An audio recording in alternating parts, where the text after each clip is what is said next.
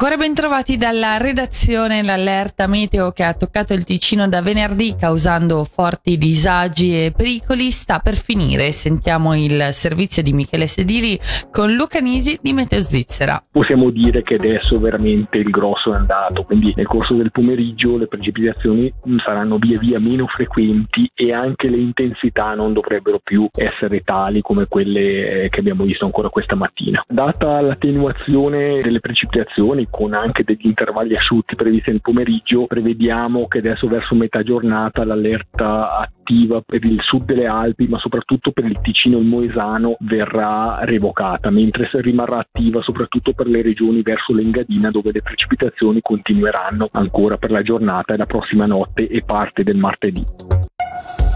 Fare una stima dei danni è ancora impossibile, ma sono ingenti. Solo calcolando i centotredici lucernari delle scuole sfondati dalla grandine si parla di circa settecentomila franchi, senza contare le tapparelle, gli altri stabili comunali e le auto. È quanto ha riferito ai nostri microfoni il sindaco di Losone, uno dei comuni più colpiti dal maltempo. E mentre si attende proprio nei prossimi minuti un sopralluogo del direttore del Dipartimento del Territorio Claudio Zali, come ci dice il sindaco Ivan Catarin, la situazione è per il momento sotto controllo. Abbiamo perso rotto praticamente centotredici lucernari, al momento tutti ricoperti e messa la scuola in protezione, quindi acqua nell'edificio scolastico non ne, non ne entra più. Oggi pomeriggio, quando cessa i temporali, si prevede di andare su uh, i lunotti della palestra. Scuola dell'infanzia è agibile, poi c'è la frazione di Arcegno che è stata colpita da una grossa frana, uno smottamento, ruscellamenti e colate detritiche. Anche lì è Eh, abbiamo da ieri eh, mattina eh, messo in piedi una cellula d'urgenza, eh, abbiamo fatto praticamente tutta la notte il, i controlli e tutto, è andata bene, non c'è più stato un, uh, un aumento dei, dei flussi detritici, quindi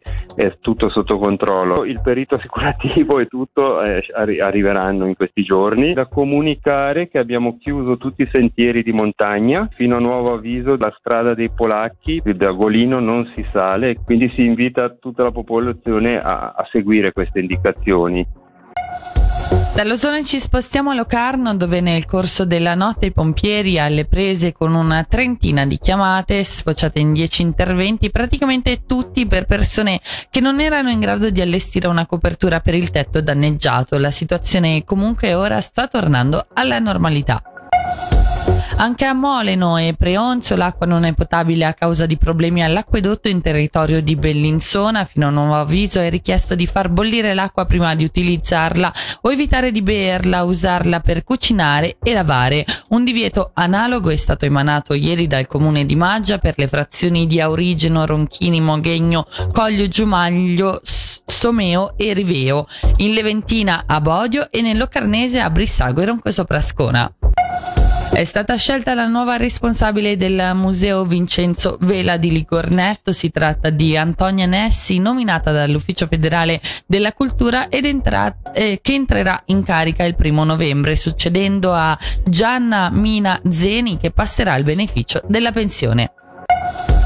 Ora la meteo: oggi molto nuvoloso con rovesci a tratti temporaleschi e localmente intensi, verso sera in Ticino e nel Moesano attenuazione delle piogge e tendenza a vento da nord. A basse quote la temperatura massima sarà di diciannove gradi.